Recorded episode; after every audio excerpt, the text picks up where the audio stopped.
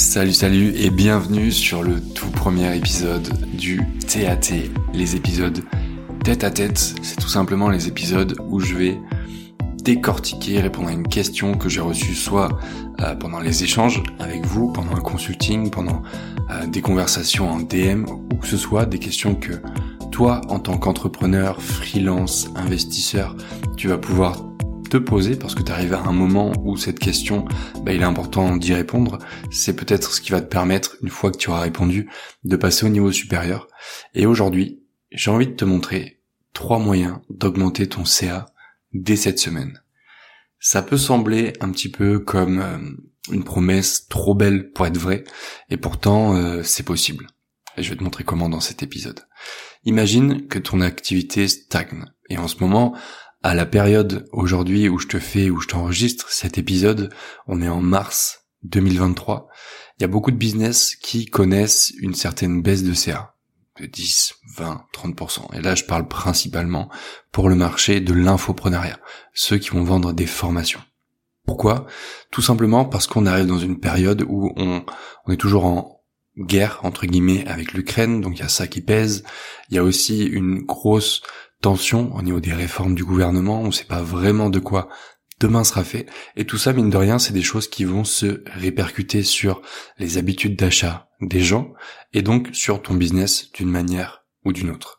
Donc imagine qu'aujourd'hui ton activité stagne, ton CA a atteint un plafond de verre qui semble indépassable, peut-être que tu envisages de revoir tes ambitions à la baisse, et ça en devient presque déprimant au final.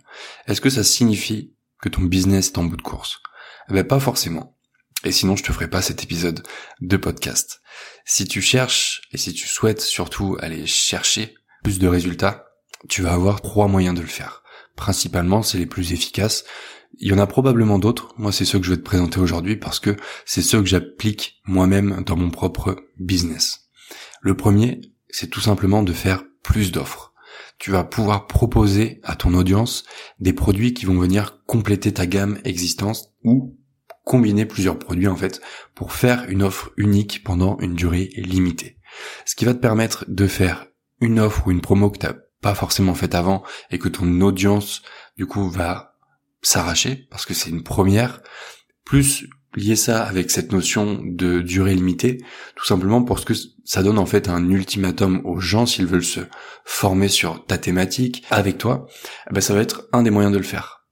Tu peux aussi augmenter tes prix si tes revenus sont directement liés à ton temps de travail, que ce soit des coachings, des conférences ou peu importe, tout ce qui demande en fait ta présence à toi et ton investissement en temps, bah tu vas pouvoir augmenter tes prix pour tes nouveaux clients. Ça peut être une solution.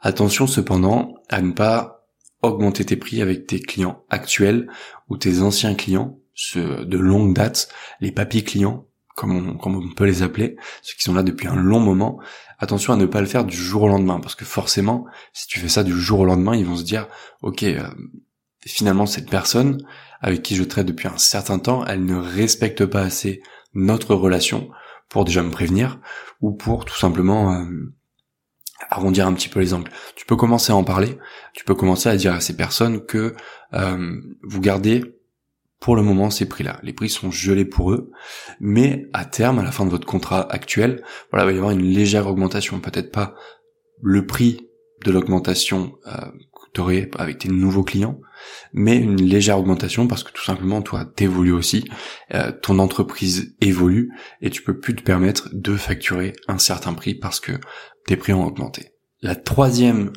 façon, c'est de fidéliser tes clients actuels.